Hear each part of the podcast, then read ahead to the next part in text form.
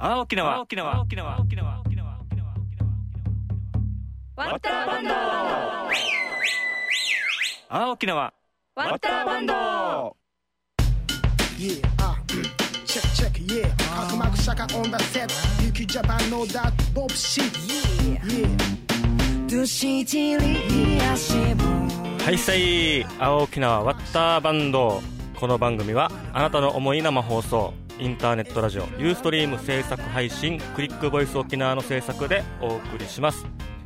あ沖縄は沖縄県内外海外に住むうちなんちや沖縄を愛する全ての人へ今沖縄に住んでいる若者の声をお届けする番組です。最近のニュースはもちろん沖縄がずっと抱えている問題や日頃の生活で見つけた面白い出来事やイベント美味しい食べ物などなど実にバラエティに富んだ内容を私たちが自由にセレクトしてフリーダムにお届けしていきます。うちなんちゅのうちなんちゅによるうちなんちゅのための番組。もちろん沖縄が大好きな方興味がある方など大歓迎です。阿波沖縄ワッターバンドはリスナー参加型の番組です番組やテーマに対する皆様からの生の声をリアルタイムリアルタイムでお待ちしております。送り方は今お聞きのユーストリーム画面右側にある TwitterFacebook マイスペースのアイコンをクリック。ログインしてからコメントを送信してください。TwitterFacebook マイプ、えー、TwitterFacebook マイスペースいずれかのアカウントが必要ですのでアカウントをお持ちでない方はこの機会にぜひアカウントを取得して番組に参加してください。はいさいレオナです。はいさいちいかです。知恵です。ゆうこですなんかこの組み合わせなんか実は初めてみたいな。うん。はい知恵が。ね。そうそう。超違和感。なんでチラチラ見るなんかちょっとチーカーとチエってかぶってるなちょっと席間違えたなあは。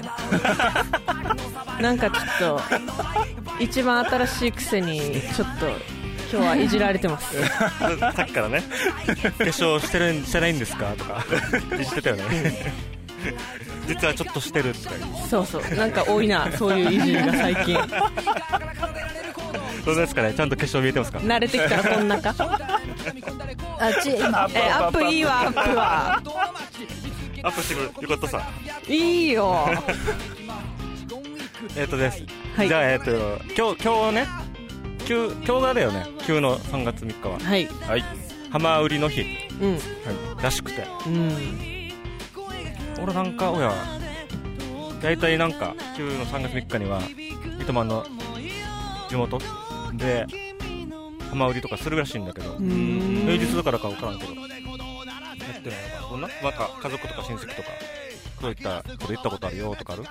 浜売りしたことあるよとか。昔うちの母親あの串川のジャスコの近くなんですけど、合わせの干潟で浜売りしたとかっていう話は聞いたことあるんです最近はあんまりやってるっていう話。聞いてなんか女性の行事って感じよね。うん。らしい。うん。ね。あのなんていうの？まあ3月3日。日本ではひな祭りなんだけど沖縄では浜売り。そうそう浜売り。でこの海海水に使って清めるなんか清めるみたいなっていうあれだよねね。でこれあれだよね。あの赤股の蛇の話だよねそういう話もあったみたい。ね。昔話があるさ。うん。あの蛇に騙されて孕まされた女の子がを海に行って清めるっていう。なんかね。そしたらそれが綺麗に流れる。綺麗になる。ちょっと怖い話なんでもあるんだけどそれでなんかそういう話。ねそういった民話があるみたいね。うん。うん。でもなんか誰なんか夢かもしれんし想像かもしれないんだけど、夢で赤股に孕まされた。あ違う違う違う。すごいな。違う違う。あのまああの君たちとは違ってナーファンチは？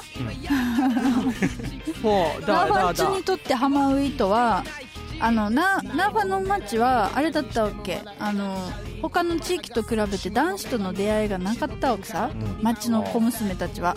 はあはであの年に1回だけまあ、昔はちょっと厳しかったわけよ。な那覇那覇はよ、あの男とデートとかあんまなかったけど、3月3日だけはいいよみたいな。えー、そういうあれだったの、なんかもう足火のちょっとちょっと公認バージジョンみたいな、そうそうそうそうしかも海でみたいな。海で海でだからみんな行っておいでよってであの女の子たちもデージうっさしておしゃれして行くみたい。波の上に、えまあそうだね。那覇だからそうだね。えー。じゃあ昔からビーチパーリーがあったんだ。うんおーそうそう年に1回。でそれでもうやったら男子と遊べるみたいな。でもこれさうちさ夢かもしれんし想像かもしれんし どこから得た情報かわあからん。だから真偽のほどは定かじゃない。ないあうんこれ夢が ごめん半分だな。そうであってほしいみたいな。ちうん。やったかな。年に1回解禁。ちょっと今日ねあのょっと200年前の優子がちょっと乗ってるかも。残ってるかもしれない。な、ちょっと聞いとこうね後でね、であとなんかシーミーも？もうなんか入ったみたいなシーズンね。あーうん。あ入った入った、はい。なんかいつやく行くとかあった？俺なんか親親に何曜日が空いてるねって聞かれたんだけど。うん。あもうち決まってた。いつだったかな？忘れたけど。週末とかに。週末に行くでしょ。うん。週末だね平日は行けんからね。うん。ねシーミーもね僕はあの石川なんですけど、実家。うるま市の石川なんですけど地域で決めますよ。いついつの日へって。ー。だから平日かもしれない。平日はないんだけどあの週末4月の日曜日とかなな第何週の日曜日にここの地域はシーンにします。あ何かぶらんように？エリア分けしてるってこと？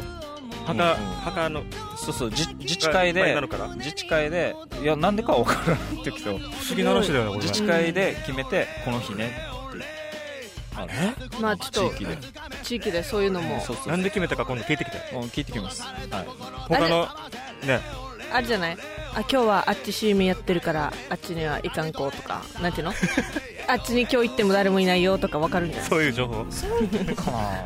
多分、うん、なんかなんか夢中で決めるならなんか分か例るんだけど。年例年あるんだと思いますよ。第何週にやるとか、だから、みんなが行って殺到しないようにかな。うん、かもしれないしでも殺到してますよね。ああどっちでもするんだ。毎回じゃあ一応じゃあお知らせ的にやってるのかな？そうそうあの自自治会。治会の広報とかでもうそろそろだよって今年は第3週の日曜日にやりますよとかっていうまあ流れてえる、まあ、大体面白いね。3第3週。じゃあ調べてきてね。わかりました。ー はい。はい。じゃあそろそろトピックに行きますか。はい。はい、えー、阿波沖縄ワッターバンドは未来の沖縄のために今考えて行動していくのはワッターバンド。私たちの番だよという思いでやってます。この後11時までお付き合いください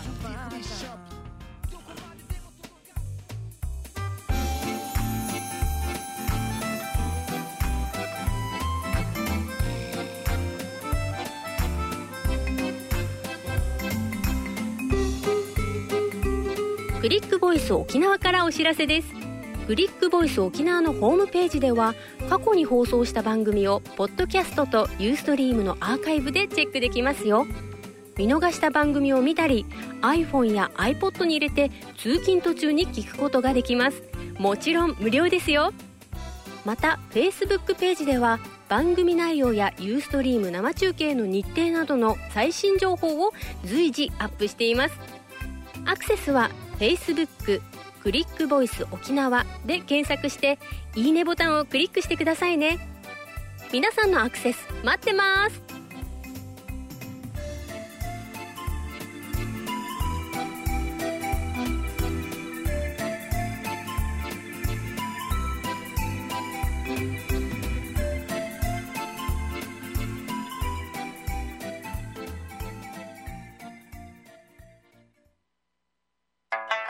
沖縄あれこ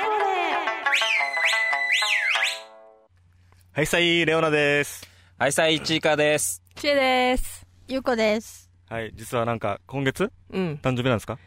イエスで毎年ね車にいたずらされてるんだけどうん。帰ってきたらなんかあスケバスでみたいな？仕事たあの仕事場から出て駐車場に行ったらなんだよね、超ひどい 会社の駐車場だよ。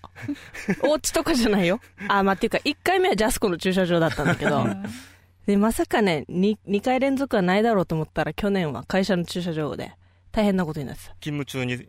そうそうそう。わかるわけよ。優子さんとかチェの駐車場どこか。はいはいはい。会社。で帰ろうとしたらそうそうそう。めちゃくちゃデコレーションされてる。そう。でしかもちょ帰るの遅かったから他の人みんな見てるみたいな。う ちの車大変になってたね昨日みたでそのいなまま帰るんでしょ？帰るさ。で次の日出勤するもんね。そうだよ。うんえ今年取るもねないっていうされないように。まあ。れあれですね。成人式みたいな感じですね。毎年。毎年。毎年。いいね。うんいいねじゃないでしょ。してあれまたテープが取りにくいんだこれ。マジ？うん。超一言。まあいいんですけどはいそれは、うん。はいはいはい。はい。じゃあえっとうん。今日は。トピックいきましょうねうん。えっと今日のトピックはくもじ公民館のプナプラ。えー？プラネタリウムについて。はい。ププラレプえなんで？日本 日本語がわからなくなってきた。プラネタリウムについてちょっとゆうこさん、うん。お願いしていいですか？うん、どうでもいいけど今日のお茶なんかまずい。古い感じがする。えストローで飲んだら美味しいはずよ。と思うんだけどまあいいさ えっと今日ははい。久保寺公民館のはいプラネタリウムについてです、うん。あのまあちょっとまあプラネタリウムが何かとかそういった専門的な紹介ではないんですが、はい。私が3月か先月プラネタリウムに行ってきましたよっていうお話とうん。あのぜひぜひあの今回お伝えしなければと思ったのがですねうん。あの実は雲寺公民館閉館なんですよ来月で、うん。はい。うん、でそれに伴いプラネタリウムももう終わりなのでぜひぜひ今日言いたいと思ってはい。あのやってきました。うん。うん。ゆうこは、えー。一言なんかをつけたら面白かったね。うん、そして、うん。あまあ何かというと、うんちょっと日記帳になるんだけど、うん3月何日だろう？ある日。あの雲寺公民館に行こうと思って、うん。雲寺公民館祭りに行ったんですけれども、祭りがあったんだ。うんうんうん。雲寺公民館祭りね。でそれで行ったんだけど雲寺公民館って何年前ぐらいかあるかわかる？戦後？まあまあそうそうだね。戦後。何年前でしょう？うん？50年ぐらい？画面を見てる人は答えが見える。もういいよ。えっと45年前うんからあるんですが、まあここの誰よりも、うん。えっと、年長者なんですけれども、うん。図書 図書館などいろいろあっていろんな人に利用されてきて、まあ、個人的なエピソードで言えばいつもなんかなんでか知らんけど雲寺公民館にいたわけ 行ったからじゃないの？分からんけど。で いつぐらいですか？小学校ぐらい。あ小学校。うん。えお家遠いでしょ？遠い遠い。多分そこに塾か何かがあったんだはず。うん。なんかうろちょろしてた。うん。塾ってな英語塾かなんかわか忘れたけど。うんバスでバスで、でそしてまああのおろくの公民館とかよりもあの地元よりもあのすごい興味深深くてうん。でそれで今回閉館っていうからあいいやと思って急いで行ったんだけれどもうん公民館の中が変わらんわけ。うん。うん20うん。6階建てぐらいだった？6階建てぐらいだっそうそうそうそう。あ、まあ結構ね。うん、そう大きいんだよね、たうん。何にも変わってないわけ。もうフラッシュバックさんね二十何年か、うんうん。あちょっとちょっと昔の小学校に行ったみたいな。うんそうそうそうそう何にも変わってない。ボロいんだ。ボロいボロいうん。ボロい、うん。であの頃はやっぱでっかく見えたものも、うん。今言ったら結構あれこんなちっちゃかったんだと思ったりとかさ、うん。まあ、あのちょっとプラネタリウムまで届くのにちょっと時間がかかるんだけど。そうそうそう。そううん、ちょっと。巻きで巻きで。はい。あでさ写真がある。宮城さん見せられますかねこれ。これ見せられる？雲寺公民館の写真が今あるんですが。うん。はい。うーんと。ダメかな？画面に映らない？うん見えてるあ見えてますよ。る見えてますよ。あオッケーオッケー。どうしこんなん見える、うん。これが雲寺公民館。うん。で、はい。えーっとほらプラネタリウムは7階ですってあるんだけれども。うん。はい。うん。あでごめんなさい。画面戻して大丈夫ですよ。はいありがとうございます。でえっとプラネタリウム7階にあるんだけれども、うん。なんとエレベーター6階までしかないわけ。今今はや、まあ、流行りじゃないな。今当たり前のバリアフリーとかもう全然なくうんてあの急な階段をさらに1階登って7階に行くんだけれども、へプラネタリウムちっちゃい頃に行った割には大人になっていっても結構広かったわけ。ーうん。でもうそこは昭和なわけよ。なんかさ硬い椅子と狭い座席とそこに座ってチェアがリクライリクライニングするわけさ、ほぼほぼはい。180度、えなんていうんだ？寝れるこうやって。上見るすごい。あそうか上。うんうんうん。星見るために。星見るために。そそうしてめ前の人の頭がうちのお腹にあるみたいな、あほあ乗ってはないよ。乗ってはないけどね。めっちゃ狭い。くしゃみとかしたらもうあもう危ないない危ない。本当に狭くて。もうびっくりするぐらい。だからもう知恵がもし前にいたらねもうなんだこの辺にあってあやばい動けねえみたいな。えうんそんな感じなんだけれどもであのしかも足に当たって痛いんだけれどもさ、うん。もう全然もう本当アナログ。じゃあ身身動き取れない。取れないもう一度始まったら固定。ああや。超落ち着かんね。うん落ち着かないよ、うん。でえっとそれでまあこんなところなんだけれども、うん。その実はすごいわけ。うん。というのもあのプラネタリウムって映写機があるんだけれども、うん。そのちっちゃいこの、まあ、映写機なんだけれどもそこから星を映すんだけどさうんうん。実はあのプラネタリウムって発祥はドイツらしいんだけれども、うん。あの45年前ちょうどこの雲地公民館ができたぐらいの時に、うん。日本で初めてのプラネタリウムということで、日本初なの？うん、えたった20台しか日本で作れ作られなくてそのうちの1台が雲地公民館らしい。へおその名もマーズ M1 っていう。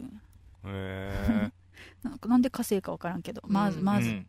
であのーしかも今公開されてるプラネタリウムで現役なのは雲地公民館だけらしいよ。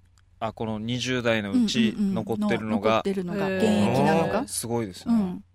1台らしい。でそのまあそのプラネタリウムでは、まあ、夏の星座とか冬の星座とか、うん。いろんな星空を見せるんだけれども、まあ、うん大体季節のやつを見せるので、うん。あの私が行った時には冬の星座うん。ということで、うん。あの見せてくれたんだけれどもさ、うん。はいこうやってまあ始まりましたパチパチって始まるわけさ。紙芝居みたいだわけ。あの うん。技術技術士のか柿野花さんっていう、まあはい。おおおじちゃんがはい。やるんだけど、おじちゃんがこう読む読み上げるわけ、うん。さああの日も沈んでまいりましたみたいな、へ 朗読してくれるわけさ面白い。へ で面白いのはあのこうやってもうリクライニングするからもうほぼ寝てるわけさ。ーうん。でこうやって満天の星空がこう出るんだけど、うん。その出る前に本当に日が落ちてるあの太陽が出てくるわけ。うん。でそれが落ちてさあ日が沈んでまいりましたとか言ってどんどんどんどん星が見えてくるんだけどうん。あのよんなんだった？宵の明星？うん。である、金星とかが出てきて、それからふわーって星が広がるんだけど約4500個うんの星がこうん。の全天の空ということでうん。見えるわけさ、でで冬の星座っていうからあのオリオン座とかがあったんだけれども、うん。うん。その説明とかをしてくれるわけ。うん。はい。またこのアナログで、はい。うん、でそのまた柿菜々さんおじちゃんの声が眠くなるというか リラックスするわけ。はいはいはい。わかる？癒し系で。もうちょ超気持ちいいとか思いながら、うん。でも狭いから寝れないわけ。うん。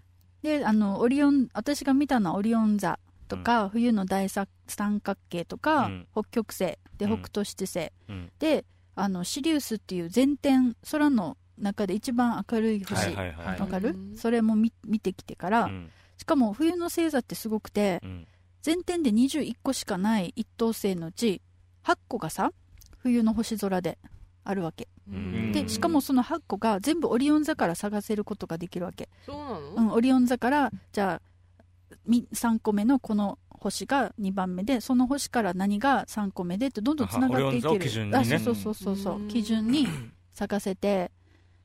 でもさその探し方はここで言っちゃうと面白くないのであのぜひぜひあのうん行ってみてください。うん。んでえっ、とあなんかさ今ごめんツイッターにうん途切れ途切れになるみたいよ。大丈夫かね？ああそうなんだ。あ青青色8883ですね。37ならぬ38はい。でそのまあちょっと紙芝居じゃないけどそのアラアナログですごい読み上げてくれて、うん。でなんかこう説明とかがあるのね。うん。でな大体1時間なんだけれども、うん。あのーこう星空が今度はどんどん明けていくわけ。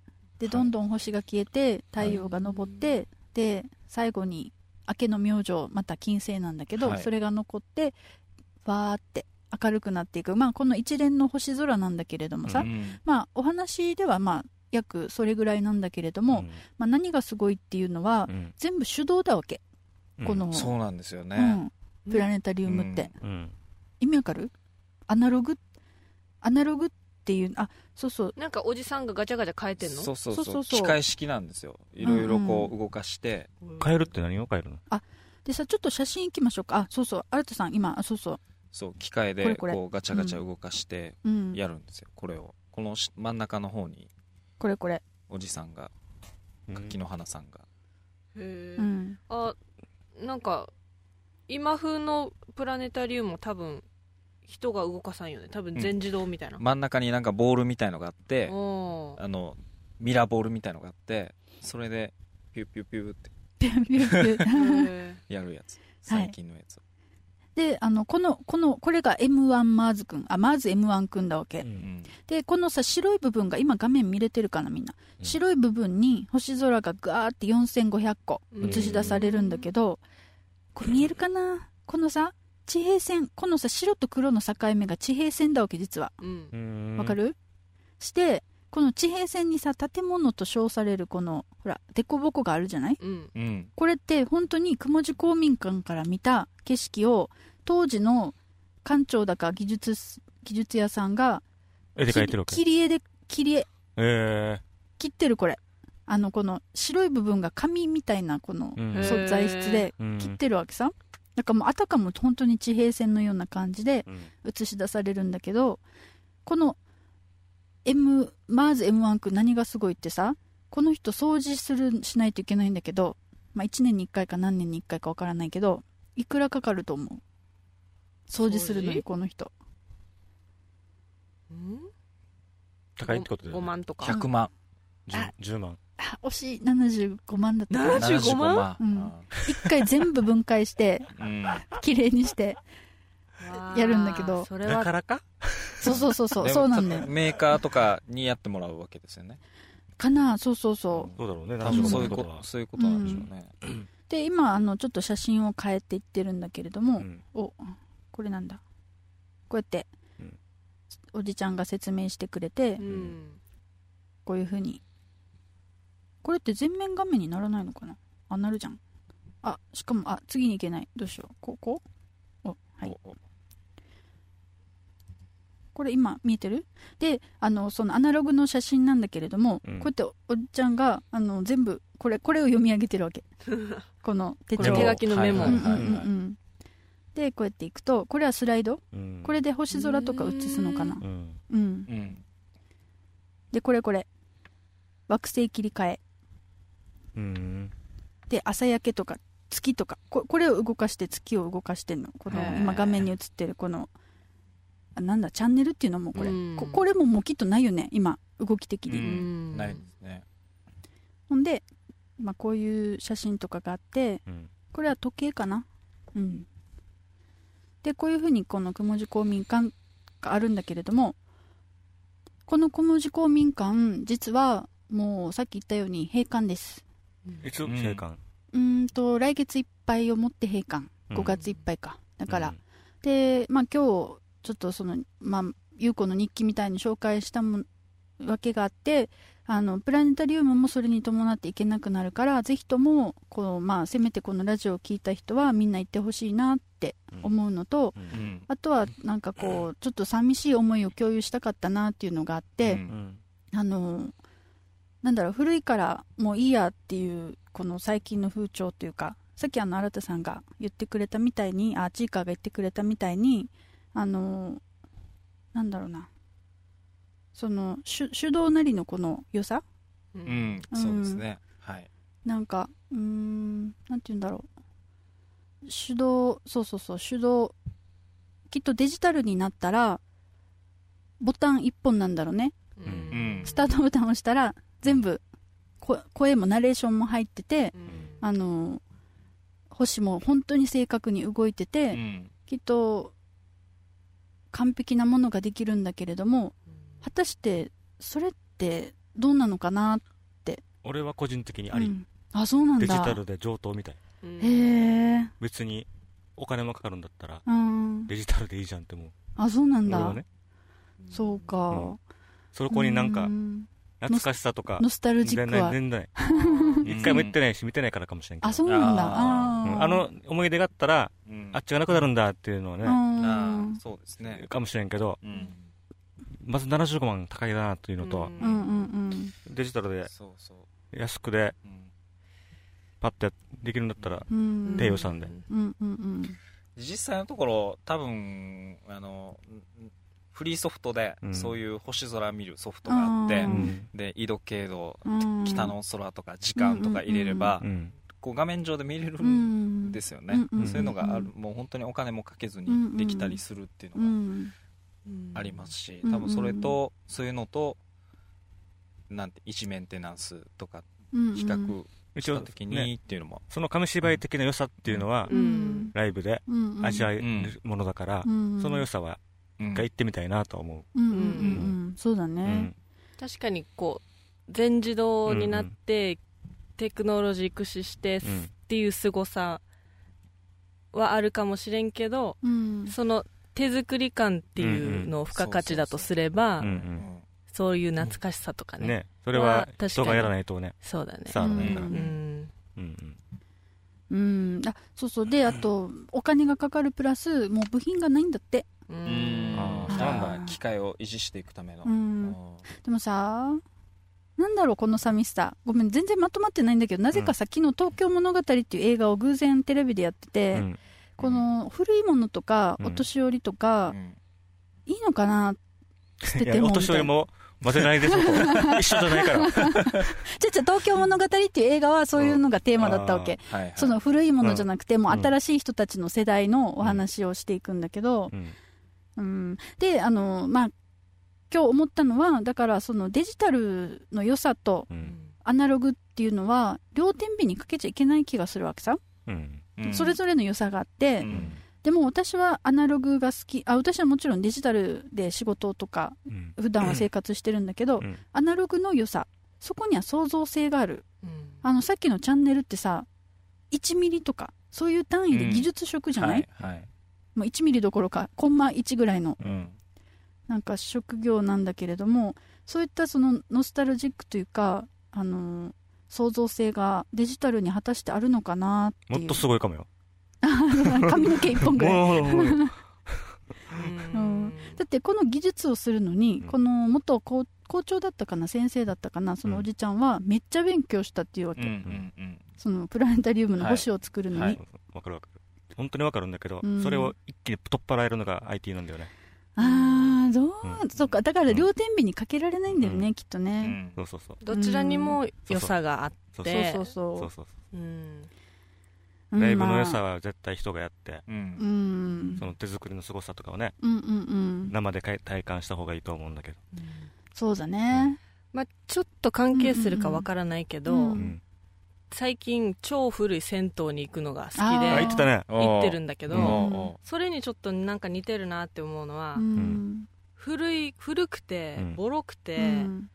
全然ファンシーじゃないよ。なんていうの、うん。この上等じゃないけど、超昭和みたいな。超昭和なんだけど、うん。でもじゃあはたまた新しい今風の超綺麗ピカピカはいはい。なところ、なち何が違うってなんていうのかな。人が超近いのこの古い方。ってあう便利じゃないからこそ人がいないとできなくて、その分人がぐっと近くなる超気持ちが伝わる、うんうんそれってなんかああ最近なかったことだなって思った。からなんかこのプラネタリウムそういうなんか最近うん。失われてるものを感じるんじゃないかな、うん。そうだろうね。うん。デジタルになって失われてる何かっていうか、んこ便利を追求してるからね。ううん。そうですね。うん。そうだような、んこれはこのこのプラネタリウムは新しいところには持っていいかない？行きます。であのーそうそう。最後に案内しようと思ったのが、うん。あれ？これなんだったっけ？牧師牧師地区再開発なんとか計画かわからないけど、うん。はい。まあ浅戸と牧師の間にある今写真があるんですがあのー星空その名もびっくりする同じ星空公民館っていう新しい公民館になってます。うん。でそこにうん。あの入るんだけどうん。はい。このマーズ君は引退します。お。でそしてあのマーズ君の心臓の部分この映写機のはいはい。丸い部分だけが、うん。まあ、最古のあ最古というか日本では最初の、えっとプラネタリウムですよってことでうん。展示されます、そうなんだ。じゃあもう現役引退なんだ、でもさん？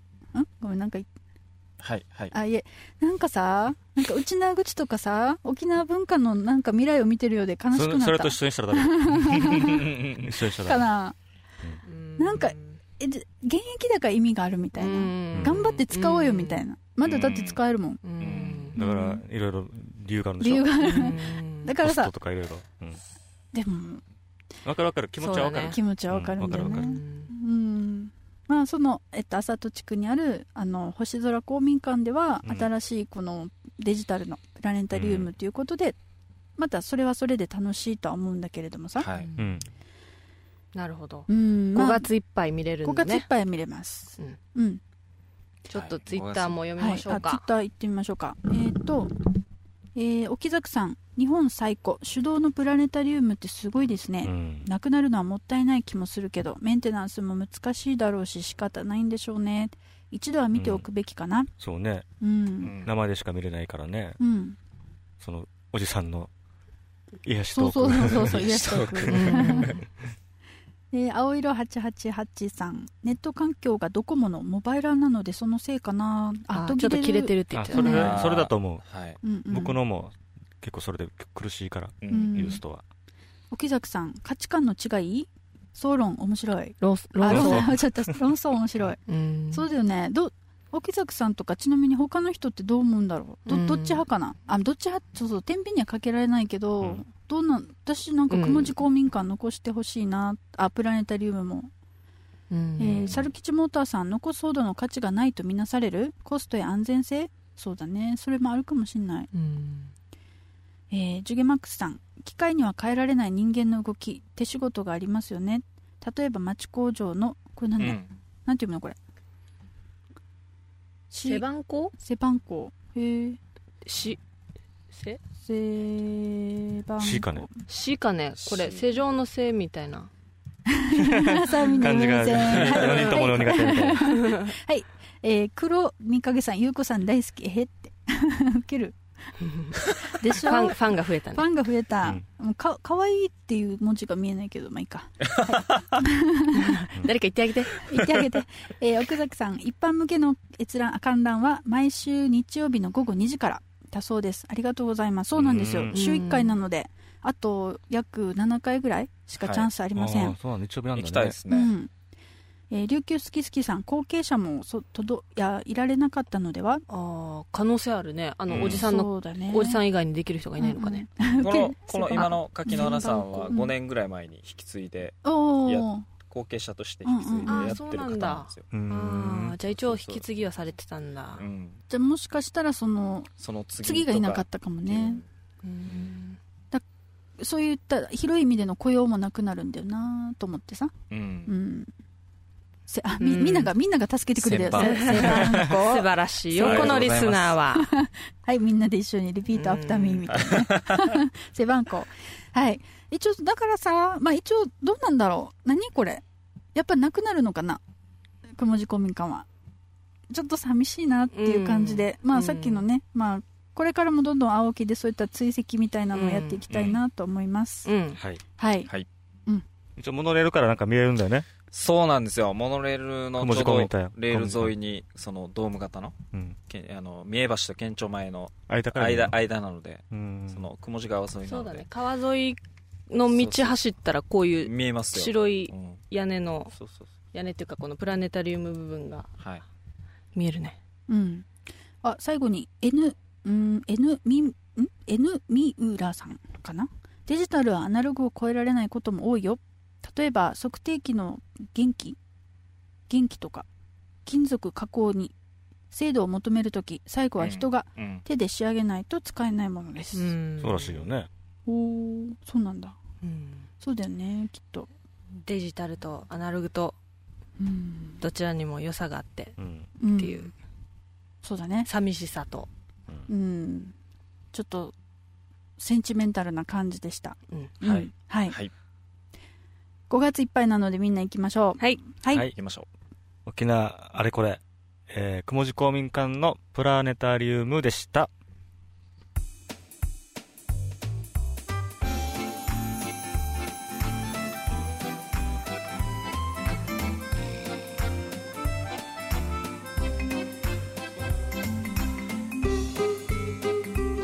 クリックボイス沖縄からお知らせです。クリックボイス沖縄のホームページでは過去に放送した番組をポッドキャストとユーストリームのアーカイブでチェックできますよ。見逃した番組を見たり iPhone や iPod に入れて通勤途中に聞くことができます。もちろん無料ですよ。また Facebook ページでは番組内容やユーストリーム生中継の日程などの最新情報を随時アップしています。アクセスは Facebook クリックボイス沖縄で検索していいねボタンをクリックしてくださいね。皆さんのアクセス待ってます。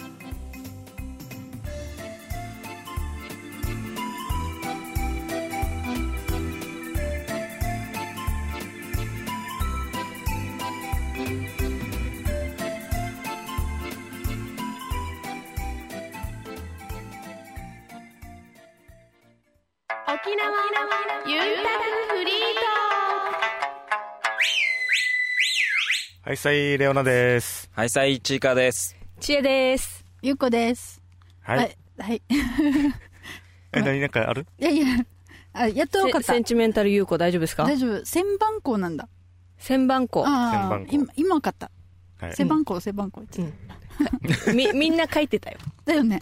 それでも背、背番号だと思う。はい。ちょっと、次のセンチメンタルに、そうです。ちょっと潤んで見えなかったんだよね。見えなかった目がかすんだ。そういうキャラだわ。今日は。今日はね、今日はね。はい。はい OK じゃあ行きますよ。はい。えー沖縄ユンタクフリートークのテーマは、震災について。はい。で、まあ、ちえちゃんから言ってもらって、その後に、オオキシン法の影響についても、はい。チーカーからね。はい。はい、じゃあお願いします。はい。えっと、今回の震災、東日本大震災っていう名前に、が付けられまして、うんうん。で、現在も影響が全国にうん及んでいると思います。はい。うん。皆さん、それぞれいる場所でうん。影響を受けてるかと思うんですが、うん。えっと、二来大学で、はいはい。この震災の直後にうん。もともとは授業を計画していたんですが、ちょっとそれはキャンセルしようということになって、うんで、もともとの授業の日の1週間後ろ倒しした3月の27日に、うん。はい。あの、シンク考える、うん。シンク震災っていう、うんうん。まあ、交流型の授業というか、うんうん。をやりました。で、この、場所はどこだ？あ、場所は、あの、那覇市のパラダイス通り、国際通りのうんうん。並行してる道のうん。すぐ近くにある緑が丘公園っていうところでやったんですが、うん。まあちょっと急だったっていうのもあって、うんで、あとまあ、うん何ですかね、教室で座ってやる授業というよりは、うん。もっとアットホームな、ちょっで、またちょっと外でっていうのに私はやりたかったというか、うん。こうね、震災も外で、ね。自然で起こったことだから、はい。朝10時だったで9時、朝の3月27日の日曜日、朝の9時から、うん。この緑が丘公園に集合をかけて、はい。あの、本当短い期間だったんですけど、うん。バーって集まってくれて、うん。あの、やったんですが、うんうん。えっ、と、今回は沖崎さんに先生というか、ファシリテーターになってもらって、うん。で、震災について、うん。こう、私がコーディネーターだったんですけど、うんこう、そもそもどうしたらいいか、このこの震災っうんうん。ていう、そこまでたどり着けなかったんですね、私は。うん。どどうするの前に、この連日やってるニュースとか。報道を見て、はい。もう動揺というかうん、ちょっとショックが大きすぎてどうしたらいいかわからないっていう、うん。そこから始まっていたので、うんうん。こう、今何ができるかっていう、そこまでもい至れないんですよ。うんこれをどうやって見たらいいのか、うんどう自分の中で考えたらいいのかっていう、うんそこをちょっともやもやしていて、すごい感情的にもなっていてっていうのがちょっとまあ、発端というか、うん。ゆうこさんとかとも相談して、うん。それでこういう、なんていうのかな、みんなで考えみんなをって、それを同じように思ってる人いるんじゃないのっていう共有する授業をしようっていうことになってやりました。はいはい。はい。で、集まってくれた12、3名の皆さんで、うん。はい。本当みんながこの2週間どう思ってるかっていう話を共有して、うん。で、メディアはどう伝えてるのかとか、で、メディアじゃない、全然違うことでもいいんですよ。うん。今、こういう問題もあるけど、沖縄にすぐ横にある問題もある。うん。今震災にすごいあの目が向けられてるけどうん。果たしてそういうとこじゃあなんで身近にある問題目に向向けないんだろうとかうん。とか本当いろんな意見が出てうん。出て、うん。なんか本当中にははっきり言って今日来たくなかったと。うん。はいはいはい。来たくなかった。なぜかというとほ原発の話怖いからそ外だからね。外だからもう外に出てなんか可能性があるのは嫌だ、放射能のね。うん放射能の、うん。もう自分は考えもしなかったけど確かにそうだと思って、本当みんなのいろんな思いを共有できてでその中の一人、お母さんだった人がいるんですけど、うん。お母さんがあのこう自分が見てるとこの今震災被災地にいるお母さんたちどうなってるのかなとか子供たち大丈夫かなとかうん。こう子供がいない私からはうん。想像もつかないような共有とか話の共有があって、でみんなでこういろんな思いを出した後にうん。まあこうなんていう沖崎さんがまとめてくれたんですけど、うん。あのーまそうですねまとめてくれた一つというのが、うん。とりあえず今すごい情報が多くてどれを見たらいいかわからない、でうん。ちょっと辛い、うん。はい。見ていて辛いこともあると思うのでうん。あのその情報量っていうのはもう自分で制限をしてくださいと、はいはいはい。うん。だって見すぎ見たい気持ちもわかるけど、うん。見すぎて、それで心理的にねうん、自分たちもショック受けて。PTSD とかなってしまうと思うので、うん。そういうのはもう情報を制限してうん。で焦らないでいいんじゃないっていう、で何か何かやりたい気持ちもわかるけどうん。はい。まずは落ち着いて、うんゆっくり見ることもいいんじゃないですかっていうのが、うん。まず一つあったメッセージだったので、うん。それはみんなでなんか聞いて安心したと思います、はい。うんうん。安心して。で何をややればいいかっていうのは本当みんなそれぞれでうんやっていいと。いくらね、寄付するとか、うん。もうみんなそれぞれができることでやればいい、うんうん。いいんじゃないっていう話とあとあのどこに行けば情報がある？っていうのとかも共有されしてくれてうん。あのツイッターの計算明則さんも来てたんですけど、うん。はい。あの沖縄県のホームページうん。うん。に沖縄県の支援状況っていうのが載ってますよって、てましたね。はい。それがあったのであちょっとそれ知らなかったよかったと思って、うん。そういうのをやったり。うん。でこう私がこれをやって自分ではこう想像しなかった効果というのが、うん。話すこと？うん。話すことですごいなんか安心感、はい。はい。今はい。の気持ちとかをねうん。みんなで共有し合って。うん。うん。があって、うん。あのーそれはで本当この2時間やったんですけど、うん。2時間あっという間に過ぎて、うん。もう2時間の終わりの時にみんなでまた感想を言い合った時に、うんあのなんかあなんかこうセラピーみたいだねって自然に言ってくれた人がいて、うん。あセラピーってこんななのかと思って、こう話し話すことうん。出す、うん。まずは、辛いこととうん。か問題解決をしてもらいに行くんじゃなくて、まずは聞いてもらう。吐き出す。っていうことでなんかちょっと安心感が得られる。でまた、うん。本当人がすごいなんか近く感じた授業でした、ううん。んなので他にも今ラジオ聞いてる皆さんとかねちょっと私の友達とかにもちょっと新聞見たらもう朝から泣けてきたとかうん。聞くので、あの焦らないでうんあの情報は選ぶとかね。うんうん。この震災の影響は本当長期何十年ってかかるかもしれませんので、うん。はい。焦らないでうんやっていきましょうっていうのがまず一つ。うん。はいでした。で、はい。あとこの震災の関連で新聞を見てみました。うん。で今震災の被害ももちろん、うん。あの引き続き大きいんですがうん。本当原発うんの問題にすごい今うん。シフトしてきてるというか、そうですね。うん。あの震災被災地あの津波うん。の影響が多かったところはもう本当復うん。興に力を注ぎつつも、うん。今本当原発で、うん。本当そのエリアだけじゃなくて広範囲で、はいそうよね。最初はなんか大丈夫みたいな話だったけど。うん、もう全然ね。ね。うん。い今はも。うそうですね。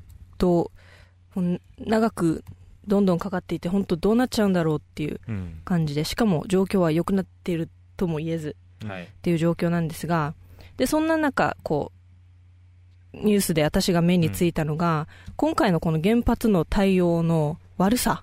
うん。悪さでうん。あの日本国内だけじゃなくて海外からも日本政府東電うん。にあのすごい批判が増えてる、うん。そうらしいね。うん、増えていて、うん。でその、まあ、いろんなニュースあるんですけど、ん。ちょっと目についたのが、この今この政府の対策うん。として3月11日にあの地震災が起こった後にうん。政府は原子力災害対策本部っていうのを設置しました、原子力災害対策う本部、んうん震災とはまた別なんだね。うん。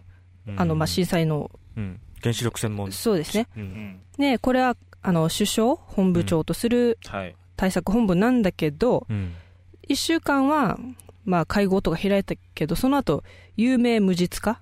もうんありはするけど何もしてない、あいうそういう形になっていてでうん。実際にあの今現場動いてるというかっていうのはあはい。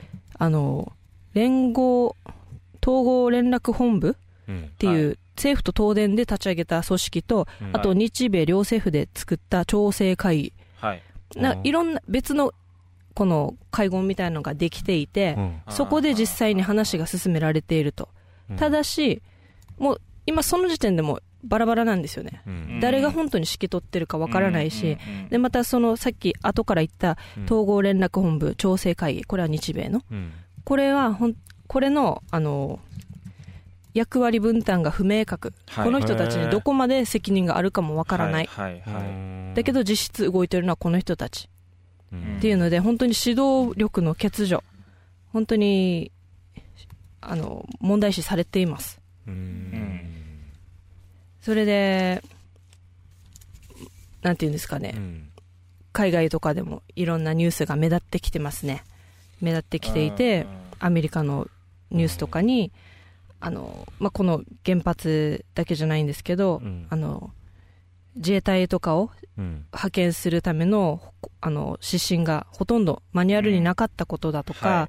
海水の注入が遅れたこととか、うん。こういろんな批判材料をうん。うん。こう指摘されていて、本当にこのこの原発の問題以前から確かに日本の政府のちょっとうん。うんなんていうんですか行動力指導力不足はあったと思うんですけど、うんうん。もうやっぱりこういう大事大大事うん。になってもやはりそれはさらにその影響が大きくなってしまったなって、うん。でまずいなってうん。思うんですけど、うん。でこのニュースを見てうん。私、私のこのちょっと締め締めとして思うのは、うん。このあやっぱりな政府はいはいやっぱりできないってはいはいはい。言いたいんですけど、うん。前からな何やってれば東電とかうん。言いたいんですけど、はい。だけど同時にもういもう一度振り返ってみるとうん。この人たちをそのポジションに送ったのは私たちなんですよ。要は選挙でってことね。選挙だったり、うんうんでこの人たちの指導力不足はうん。私たちの指導力不足でもあるんじゃないかなって私たちに責任があるんじゃないかなって思います、うん。でこれをでまた私たちは忘れる。ううん。ん遠いしとかうんうん。自分の生活にあんまり影響ないしって、うん。はい。あのだんだんこの被災地に遠い方はうん。こう、はい気持ちも薄れてくると思います、うんうん。それも原因の一つだと思うこの指導力不足、うんうんうん。指導力の欠如海外から批判されてる、でもはいこの批判されてるのは日本政府ではあるけど同時に私たち自身じゃないかなって批判される、うんされてるし、うん。されるべきなのは。でそこでそう感じられるか。うん。批判されてるのは政府じゃないよ自分たちだよって。政府が悪いんじゃなくて自分たちが悪いんじゃないのって、っうん。て感じられないと変わらないですよね。うん。うんって思いました。うん。でこうなんていうのかな問題を自分たちの問題って捉えないとうん。変わらないんじゃないかなっていうのが私がニュースを見て思ったこと、まあ、そうね。忘れないようにするのって大変だけど、でも、でも選挙でってことでね。そまあの、選挙もだしあと選挙の後もですよね,、こうそうですね。ずっとワッチするとチェかッ、クしていくっていうか。うん、この有権者の関心うん。とか本当に自分たちでここの人たちを挙げたのは自分たちだから自分たちがこの人たちのやってることにも責任を取るというか。うん。はい。そういうのはそういう意識も必要なんじゃないかうな、ん。今思ったのがうん例えば期待してうん。送るさね。うん。期待外れだった場合はうん。でなんていうの？やらしてみて分かることもあるよね。うん。はい。まあそれはあると思うんですが。例えば他の人だったらうん。じゃあ誰ができるのかなみたいな。うん。まあそれもそうなんですけど、まあもしあげてダメだったら、うん。じゃあまああげた自分たちも悪いって思えるし、うんうん。もしくはあいちゃんと見てるからな、うんうんちゃんとやらんかったら下ろすよっていう、風なそういうのがあればうん。上がった人も頑張るかもしれないさ、うんうん。相互だと思うわけさ。っはいはいはい。ていう力もあると思うし、うんうん。であとは本当自分たちから出ればいいんですよ。うん出て、はいそうですね。あんたができないんだったら自分がやるよぐらいの,、はいはいはい。あの雰囲気というかうんううんん。こうそうじゃないと政治家も頑張らんし、うんうん。政治家も頑張りがいがないと思う、うんうん。両方？そうだね。そうですねまあって思いました。うんうん。なんかありますか？ななんていうんですかね、そういうチェックするために、うんうん。あのす昨今選挙で、うんうん。あの騒がれてるマニフェストっていうのがあるわけですよ、うんあれにはちゃんとね数値だったり、うん。えー期限だったり予算だったりっていうのが書かれていて、うんそこをちゃんと達す何パーセント達成できたのかっていうのをうんうん。見ていかないといけないですよね、なるほどなるほど。うん。そうですねマニフェストも。まあそれそういうのを約束？そうですねを守っうん。こう実行したよとか頑張ってそれのために頑張ってるよっていうのをうん。測るいいあれではあると思うんですけど、マニフェストで思うのはなんかもう売りできなかったっていう。綺麗事を並べてるんじゃないかうん。な綺麗事並べてるのもあるけど、うん。このなんていうのかな。評価するための材料というよりは、とうん下げるための材料うん。という、こう上げ足取りの要素が強いというか、ん。ん。このマニフェストだけではちょっとその評価って測れないのかな、っても思います、うなんかマニフェスト違反とかなんとか違反、なんとか違反さは多いかな、そうですね。特に民主党に政権変わってからは多いですよそうだね。うん。マニフェストマニフェスト公約違反とか、まあなんて思いました？これは。あちょっとツイッター行ってみましょうか、はいはいお願いえー、と沖崎さん、えーうん。自分の関心のあることをそれぞれが追っかければいいというアイデアは当日参加してくださった方から出たものでうん。自分も納得しました。一人であれあれ一人であれもこれもはできないですしね、これはまあ二大大学のそのうんうんうん。震災についてのシェアだね、はい。うん、そうだね、で猿吉モーターさんから、今だからこそ人と人のつながりを直接感じることが必要なのかもしれない、うん。うん。ううん。んうん。琉球、そうだね。はいそうですね。琉球好き好きさんからは総じて自粛ムード。うん。うそうね、はい。今これ言われてるよね、ねはい。うん。で砂尾東原さん。うん。あのクラスに参参加したおかげで気持ちも楽になりました、うんあれは正しいくらいにセラピーだった。二来が、正し正しく。あ正しく。二来セラピーだあ二来セラピーだった。ごめん。あれは正しく二来セラピーだった、うん。二来がおじいとおばあの役割をしてた。琉球二大大学がってことでしょうね。うんそうだね、うん癒されたよってうんいうことだね。あありがとうございます、うん。ありがとうございます嬉しいですね。ね参加してくれた人が、えー YN11215322 さんだ。うん。だ。だ。だ。多分 G のあれだはずね、うん。あのあれに何だった？意見に対して、うん。うんうんって言って えー、猿吉モーターさん。ただ現状を伝える報道は必要と思うが、うん。うん。不安を煽るような報道に戻ってる状況状現状に？現状に？テレビやネット情報は見ないようにしてる、うんうんうん。頑張っている人たちを応援してあげたい。うんうんうん。うん。そうだな、うん。そうですね。うん。うん。まあ。あの、うん。報道といえばさあの東電の社長さん何が起こってるかわからないけど彼の報道とかしなくていいんじゃない？思ったけどうちもお腹痛くて会社休みたいって言いたいみたいなさ。なんかね。なんか。何の話それ？東電のお腹痛いって言ってるの？お腹痛いというか高血圧。入入院してるんですよ、あそうなの？うん気分悪いって言って入院してるわけ。入院してるんですよでうん。大人のうちでもさはあうちだって休みたいって思うんだからさ。子供が見たらはあこんなしていいんだ大人はってならないかね。うん。だから報道もこんなこともうやらなくていいよ。あの東電の社長が休んもう休ましたらいいさ。で休んだら休んだでこんな報道はしなくて、うん。他のなんか時間枠を使ってほしいなと思って、なんかそそんなことどうでもいいっていうかね。必要な情報が必要ですうねんうん。あ琉球好き好きさんがこんなに高校野球に身が入らなかったの初めてです、そうですね。う。ん。そっかいつの間にか終わってましたね。星沖縄さんがいいこと言うね、ただマスコミの報道の歪みがあってうん民主党という問題のある政党が政権を取ってしまったことに気づいてほしい。選挙前からかなり問題のある政党だったんだよって。ああなるほど、でうん。沖崎さんが誰が悪いと指摘することはもちろん大事だと思うんですよ。うんうんそれを言うのは筋違いでも何でもない。ただ千恵さんの言うこともその通りで自分たちの問題として考えないと同じことの繰り返しですね。ううんうんうん。うん。ん。そうだね。そうですね。黒見影さんから沖縄のことも福島のことも忘れないようにしたい、うん。そうだな。うん。忘れないようにするっていうのは本当ね。ううん。ん皆さんこうやっていろんな意見があってうん本当いいと思ううん。ので本当意見があることが大事うん。なんだと思います。無関心とかね、うん。一番痛いからね。うん。はい、はい。じゃあその流れで。そのままパスして。はいはい。パス。この震災の影響が。震災の影響がですね、沖縄にもやっぱり来ているってことで。やっぱり来ていると。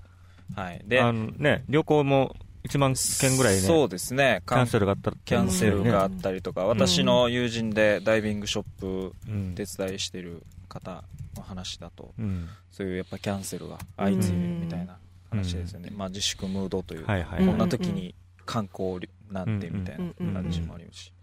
一方で、その、逆にこう来た方もいるんですよ。先週、先々週ぐらいか。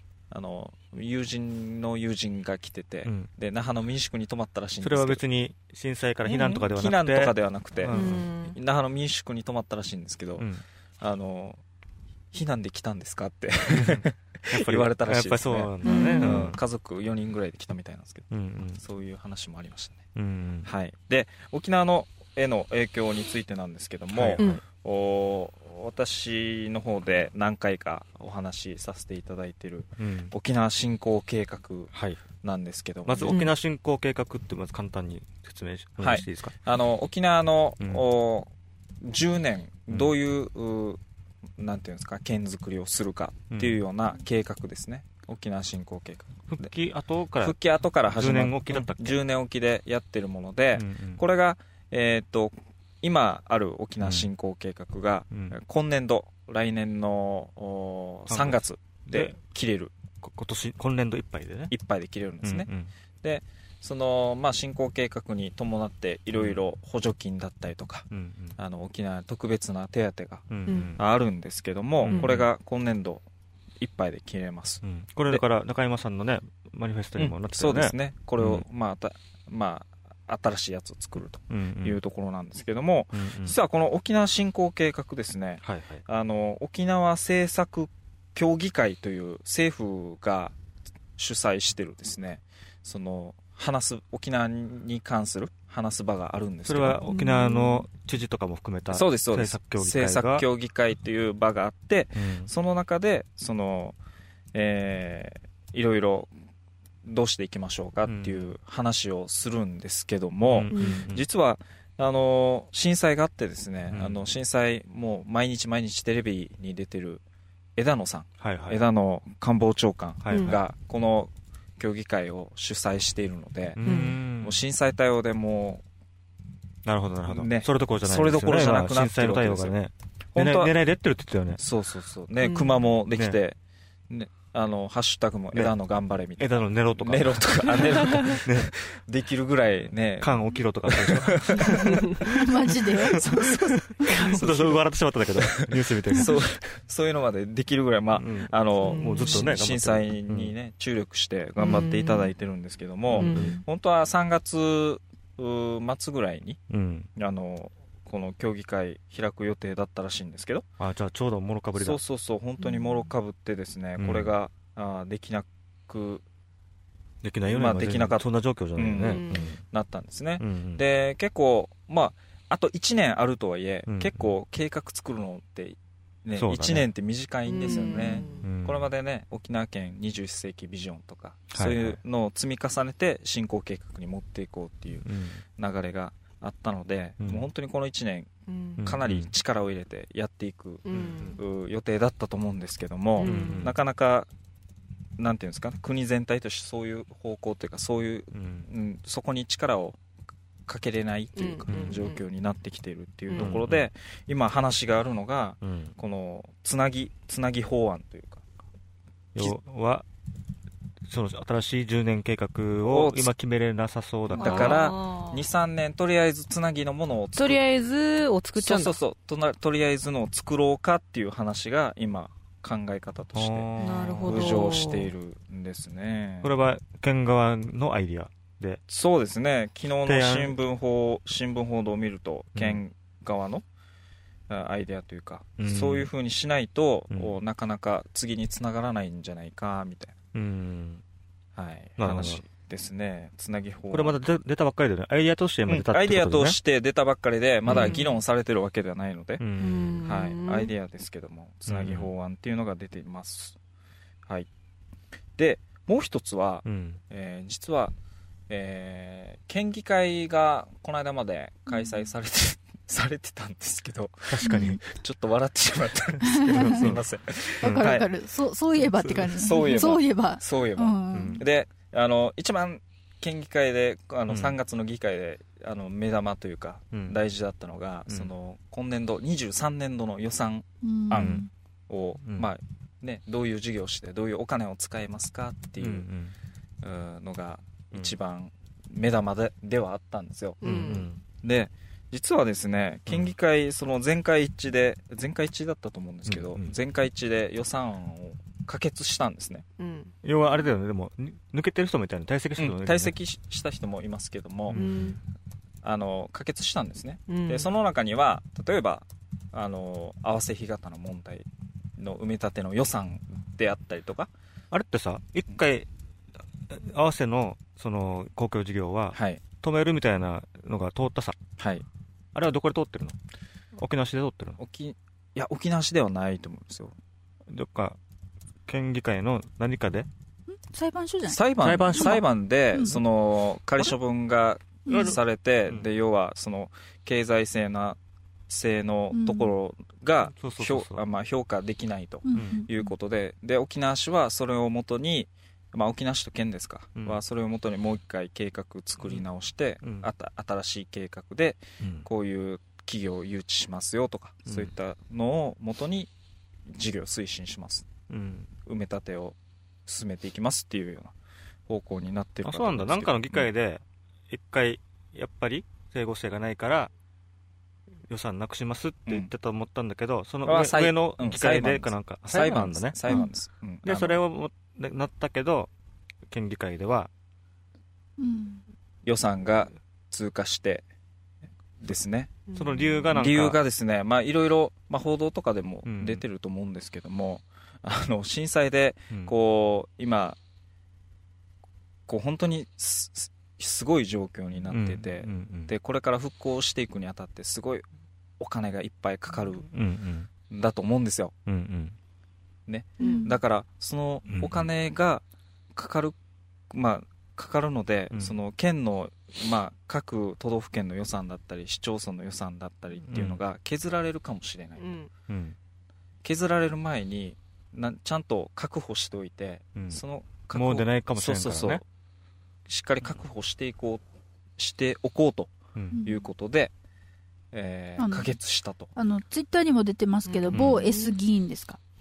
下地幹雄さんもう新聞にも載ってたじゃん乗ってた乗ってた、はい、の一言でなんか変わったって言ってたよ。ねそうですねそうそうそうあの委員会室に電話かかってきてみたいな、うんなんかそんな話が、あ委員会室じゃなくて民主党の控室かなんかにかかってきてみたいな話がありましたね、もう来年出ない可能性があるからうんうんうんもらっときなさいみたいなそうそうそう早めにやっときなさいっていうよ。うな話があったみたいですね、うんはいっていうよ。うなそれもねうん、どういうことだどういうことどうなだの？って、出ないからじゃあ OK なのみたいな、ね。今のも今なんかいくらでもからでも欲しいからみたいそうな、そう。で本当に合わせ干潟埋め立て反対してる人たちまでううん。んこの予算をポンと認めてしまったっていうところもあって、あらしいね。そうそうそう。うん議会の中でもね。議会の中でも反対してる人たちもうん。うんもう丸々認めてしまったというような、あーことも沖縄ではありました、うんはい。うん。ご震災の影響の中でですね、うん。ありました。でもう一つがですね、うん。実は震災であのすごいあの米軍がうん。あ支援というか、うん。いろんな復興だったりとかなんていうんですか救助だったりとか、うん。物資を突然ヘリコプターで持ってきて、ねうん。あの孤立してるところに持っていったとか、友達作戦だった。そうですね、うん。友達作戦っていうことでうん。やってますけども、うんちょっと懸念しないといけないところがあって、うん。あの友達作戦で日本にいっぱいなんていうんですか？支援いっぱい支援したから、うん。じゃあ次思いやり予算いっぱいつけてねとかうん。そういった話にならないかなと。うん。へもう一つは例えば普天間から友達作戦でこう飛んでいったよとかうん。普天間ね残しておく方がいいんじゃないとか、うんそういうのとうん。こう後々リンクしリンクさせられうん。るようなうん。雰囲気がうん。うん。ある、まあ、報道新聞報道とか、うん。アメリカのその、まあ、偉い人のうん。コメントとか見ると、そういうのが見え隠れするなってういうのん。がありますうね、ん。これで思いやりする予算増やしてって言ったらさじゃあお前後から注なんていうの？請求するつもりで友達だわけみたいな、うん。うんうんうん。そうじゃないと思うんうんだよね、うん。友達っていう言葉日本が決めたんだよ、あ違う？あアメリあそうなんだ、えー、あはいはいああそうだそうだ。うん。アメリカが決めたんですけどね、えっとツイッターにちょっと戻りますと、これなんていうの？超超那覇さん？これなんていうの？TYO 那覇さん？うん。超超って読む？超わからん。うん。TYO 那覇さんか超那覇さん言葉は濁さずに明瞭にお願いします、はい。はい。はい。滑舌 滑舌かな？どどどのような部分でしょうか？みたいな、うん。それとも某 S 議員っていうことかな？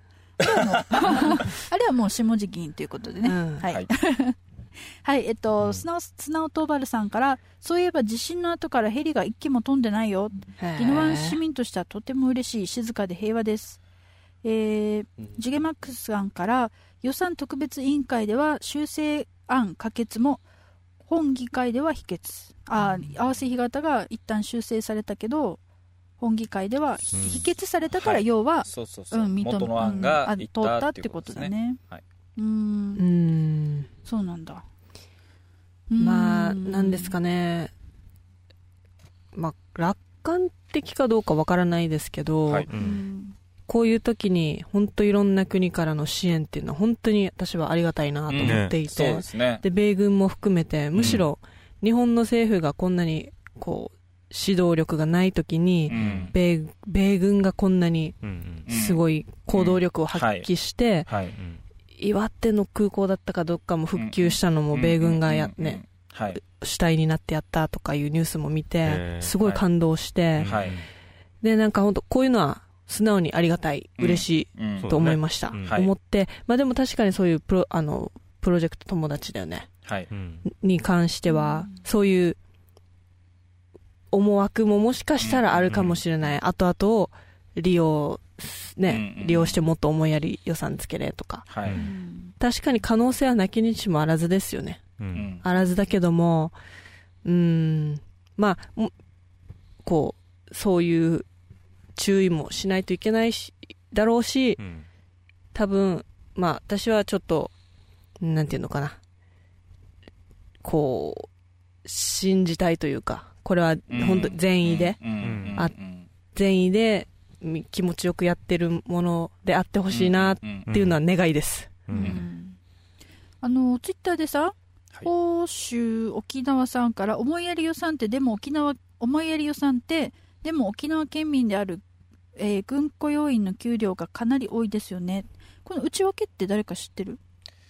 確かでも給料プラスいや給料はそんなに大きくないと思いますよ。あのーは箱物作ったりとか。そうだよね。あの向こうの,、ねあのえっとアメリカ軍の中の施設とかうん。光熱費とか、光熱費もうん、かなり、うん、結構あ内訳はちょっと覚えてないな。でも沖崎さんなんかデータないですか？出た出た。あジュゲマックスさんもいるよ、うん。砂尾さんもいる。なんまあ、あと、軍雇用員員は沖縄県民だけじゃないですからね。あそうだね、はい。そうですね、うんうん。うん。そうだね。でもちょっといいいい質問だね。あのうん。内訳ちょっと振り返りになったね、どういった内訳になってるのかどなたか情報があればみたいな、うん。他力本願 ちょっと調べておきましょうか。うん、はい。はい。そうだよな、うん。思い出よさんなんかちょっとそうですねさっきあのどなたかのツイッターにもあったけどこれはこれあれはあれ本来そうなんだけれども、うん。とは言ってもきっとリンクされるんだろうなっていうことなんだよね。あの震災と沖縄のこの基地問題っていうとか。うん。うん、なんかえ影響はあると思うよ、一応。やっぱり。そうだね、今までね、うんそのアメリカの誰か有識者が、うん。海はい。マリンだっけ、なんか海兵隊は、あんまいらないんじゃないっていううん意見も出てて、そういった予算の維持とか、軍のと考えてもうん。割に合わないしってうん。意見も出てたけど、うん。今最近では軍の偉い人がはいはい。そういううん。危機の時だし、やっぱ必要なんじゃないかって意見が出てきたわけでしょ、これはだから影響あるわけよね、うん。結局ね。だから、今後の話、落ち着いた時にもしかしたら出るかもしれないし、ううんん。あの、メアさんもね、ね昇進し昇進したんだよね。だからよ。昇進したんですよメアさんで嫌な目あや。って言いたい。これが言いたかったんだろうそれが言いたい。しかもなんか震災関係のなんか、あそうそう言日本ってるでしょ？日本とアメリカのそのマスクや。調整役みたいな。うんところで、うん、なんかでちょうど震災が起きた時期だったさねうん。起きる前だったさ、前メアさね。ん構想されたなんやなんや、うん。うん。なんかちょっとラッキーって思ってたはずなとかうん。思ったり。全然鋼鉄じゃないさね。うん。変わる予定だったしね。ううん。んうん。ちょっと自身、えー時間が許す限りツイッターにももうちょっと戻りましょうね、はいはい。はい。えー、宝州ほ宝州沖縄さんから知り。保守保守沖縄さん。から知り合いの軍の労働組合の人が今年から人員が削られるって言ってたんで、うん思いやり予算が沖縄の雇用にも関わっているんだなって一瞬印象を持ったので、うん。そうだよね。あのそれはもうも関わってますよ。うん。ほとんど全額じゃない？日本から出てるよね、うん。あの軍雇用員の給料ってね、ほぼあんまりないんじゃないかな、うんこの中中日？うん。うん。あ中日のこのこの日本にあるうん。米軍を運営するための費用のうん。半分を日本が持ってます。うんっていうのは私どこかで調べました。なのでその半分って言ったらもちろん人件費だったり、はい。この施設の費用とか、クーラー代、電気代、うん。水代とか、うん。そういうのももちろん入ってますよね。うん。えーピースサラダさんから、うん。どさくさに紛れて思いやり予算5年分まとめて1兆円予算通りました。え？米軍基地の人件費は少ないです。どういう意味？これ今、今予算通っそうそうそうそう。国会でってこと？うん。通あれ？そうなんだね。1兆円つ、ちょっと5000 5年分。5年分って毎年2000億？まあ2000億2000億そんなもんなんだ、うん。2300億とかそれぐらいだったと思います、ううん。んえー青色888さん。埋め立て地が津波のような自然災害にさられさらされると一番弱いというのがこれ何ね露呈？露呈。したというのに、うん。あれ露呈したというのに新たに埋め立てるというのはどうだろうか、うん。それこそ合理性がないのでは？うん。うーんなるほど。で今日超超那覇さん、えー仙台空港復旧に確かに米軍は尽尽力？はいしましたが、あしました。ただ、アフガンイラクを見てください。国家の行為を、えー性善説で唱えるのはとても危険。目の前の事象だけでなくつながりで見てほしい。うん。うん。うん。そうだな、まあね、ね。全ての評価とかじゃなくて、まあ、うんとりあえず、うん。震災に関してはね、ものすごいうん助かっていると思うけど、うん。ううん。ん。いろんな国からね、そうですね。支支援していただいてね。援いただいて。うんうんうん。なんかもう、私からしたら、うん。こんなに、本当にみんなが助けてくれるっていうか、ん。ちょっとびっくり、うん。ね。もう本当にね感動、したね。ちょっとっても感動した。うんうん。それになんていうのかな。うん。見合ったじゃないけど、こう、うん。答えられるように頑張らんといけんよね。なんかそうですね。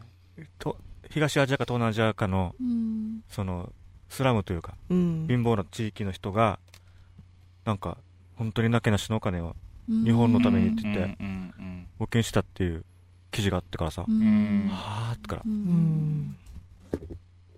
そのこの場所に日本何かしたのかね、うん。うん。もしかしてすごいありがたい話だけどね。そうですね。うん。もうこれが本当何かのきっかけになってほしい。うん。こういう、ね、他の国との付き合い方だったり、うん。国際協力の仕方だったり。うん。なったよね。多分原子力発電うん。っていうのも振り替えになっただろうし、はい。その国家予算っていうのも振り替えになっただろうし、うんまあ、あの素直さんも書いてるけど募金というものの振り返りにもなった、うん。そのうんうんね、今日本で日本国内ではじゃあじゃあどうだろうみたいなさいろんな振り返りがあってうん。うん。じゃあこれからどうしていくっていうところに差し掛かってんだよね。うん。だから、はい。あのまあその戦争の時にうん。広島長崎ではい。うん被爆したさね、うんはい。うん。で核持ち込まないみたいな。うん。はい比較三原則。でも出たさ、はい。うん。で今回は地震で放射能がちょっとうん。危ないことになって、ううん。今後の開発とか、うん。あのなんていうの？核エネルギーのはい。うんを見直さなきゃいけないんじゃないかっていううん。意見も出てるさ、ううん。んでそれで例えば日本が科学力とかでその新しいエネルギーとかの開発を、なんていうの世界ではい。なんか巻き込んでねうん。リードしてなんかうん。そういった貢献とかできたらねこのただの震災がうん。災害で大変だったってだけじゃなくて、その恩返しにもなるかもしれないさ。今後どっかの地域でね震災で放射能が漏れるとかあ起こるかもしれないさね、うん。はい。うん。うん。そういった感じで関われたらうん。日本はねそうまたですね。ううん。んそういう機会になるといいんだ。していきたいですね本当にターニングポイントというかうん。気づくきっかけにねうん。なんかなったと思いますけど本当忘れない努力。うん。なのかな。ステッカー、どんな？進んでる？まだ進んでない。その忘れないための そう忘れないためのステッがを作るの忘れてない。カーいやいやそれはおちゃんと忘れてません。じゃあじゃあじゃあ分かった。うん？あのさ作らない方がいいかも。あ作らんといけんってことでじゃない。じゃないいや毎年僕僕だけだったら意味ないじゃないですかあそっかそっか。ちょっとね。ちょっと何？ちょっと進んでないちょっと母ちゃん帰ってきてちょっと。いやいやそれはそれは関係ない。うんそれは関係ない。はい。オッケちょっはい。と気合気合を入れます。うん。はいはい。うん。えっと最後最後ちょっと締める前にツイッター行きましょうかね。すごいよみんな優等生だよ、うん。えー2007年度の話ですが、思いやり予算が2173億円で、うん。そのうち労務費は1150億とか、うん半分古いですね。し、裏付けも不確かですが、とりあえず、あの、うん。リンク先も貼って,、ま、貼ってもらってますね。ありがとうございでま、す。ピースサラダさん、私のブログ基地ですみませんが、ということで、うん。クリックを飛ぶと、うん。えっ、と、うーんとっとっと、これはずーっと言って、あ思い出てますね。うん。年度内に承認へってこと？え年度内ってこと？は3月ってこと？えあ31日に衆議院を通過した。でその後その日のうちに参議院で委員会質疑と採決を行うことで合意し、えー国会の承認が実現する見通しとなったってことは、さっきの1兆円の話かな？うん。はい。ですうんうんうん。ね書いてますそうだよね。23年度から5年間の予算を盛り込んだって書いてますね。へえこんなことおいおいおいみたいな。連結した予算なんでしょうね。うんうんううん。んなるほど。今のところ27年の実績で言えば半分ぐらいが労務費なんだ。うん。うーんなるほどね。えすごいよ。あのあの米軍のさうん。はい。なんかなんとロナルド・レーガンっていう空母を1日動かすだけでも3億円かかるって、えー、そうなの？それを横したらしいよ。すごすごいえっとこれは誰だ？すごいですね。あほほ星沖縄さんからですね。ねうんうーん。3億円。3億円。うん。もう規模が大きすぎて分かんないな。うん。でも分かんないじゃダメだな。うんうん。なんかどんどんみみんなつこの時間からツイッター盛り上がるよね。霊が大覚める。体大体この辺あれでしょ。この時間からさはい、うん。そうなんだよね。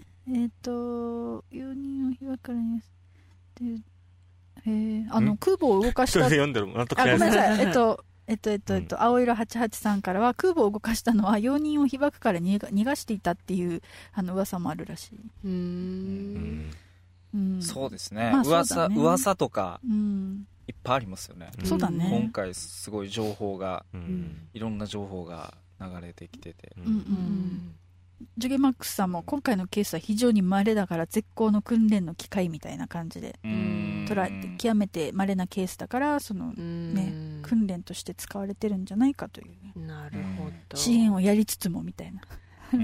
苦笑い。まあ。えっ、とダザマンん。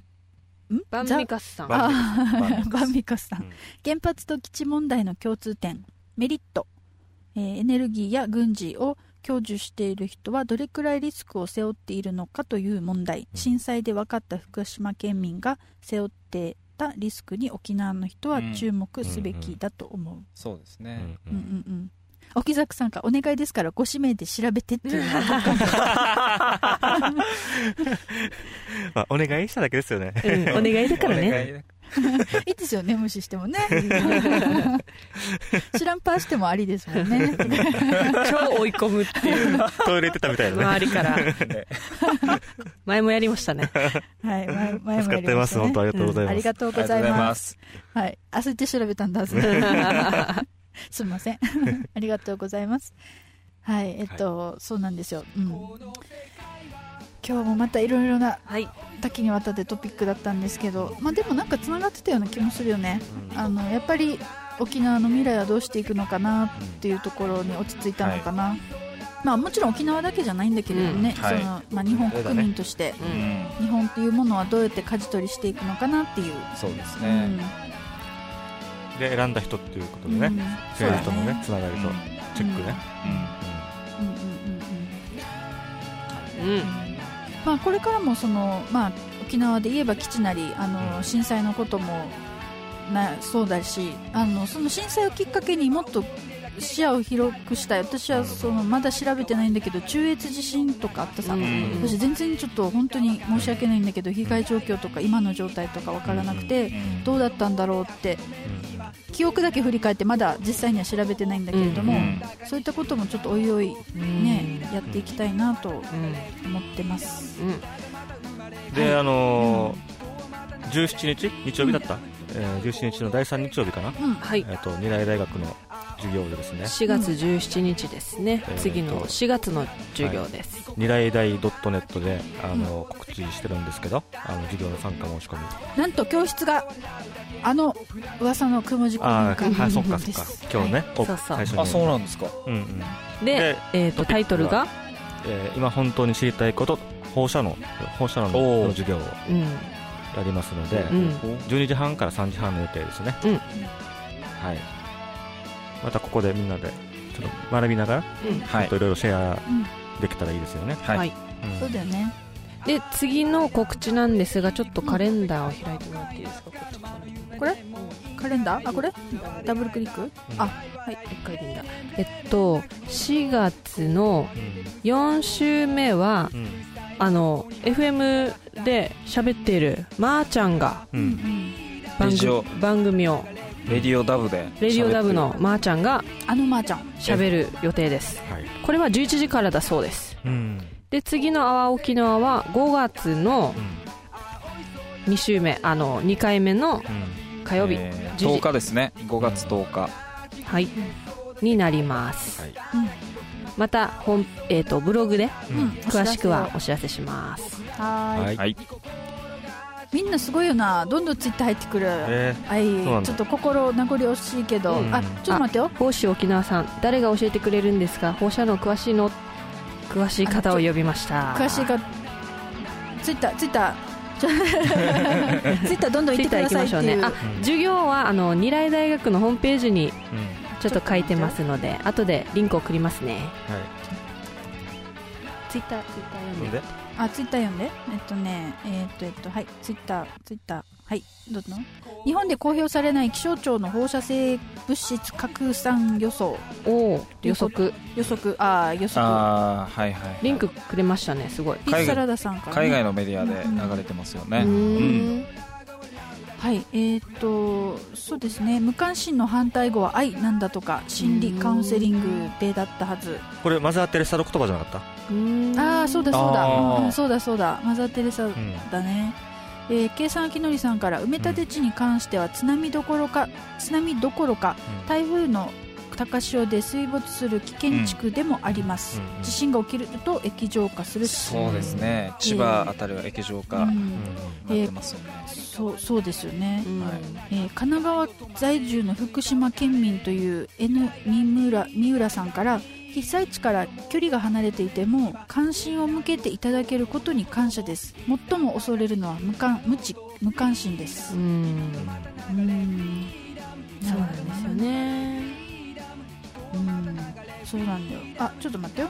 最後に授業の、あ未来大学未来大学のリンクを送りますよ。おなんだ新たしりんちか。これで？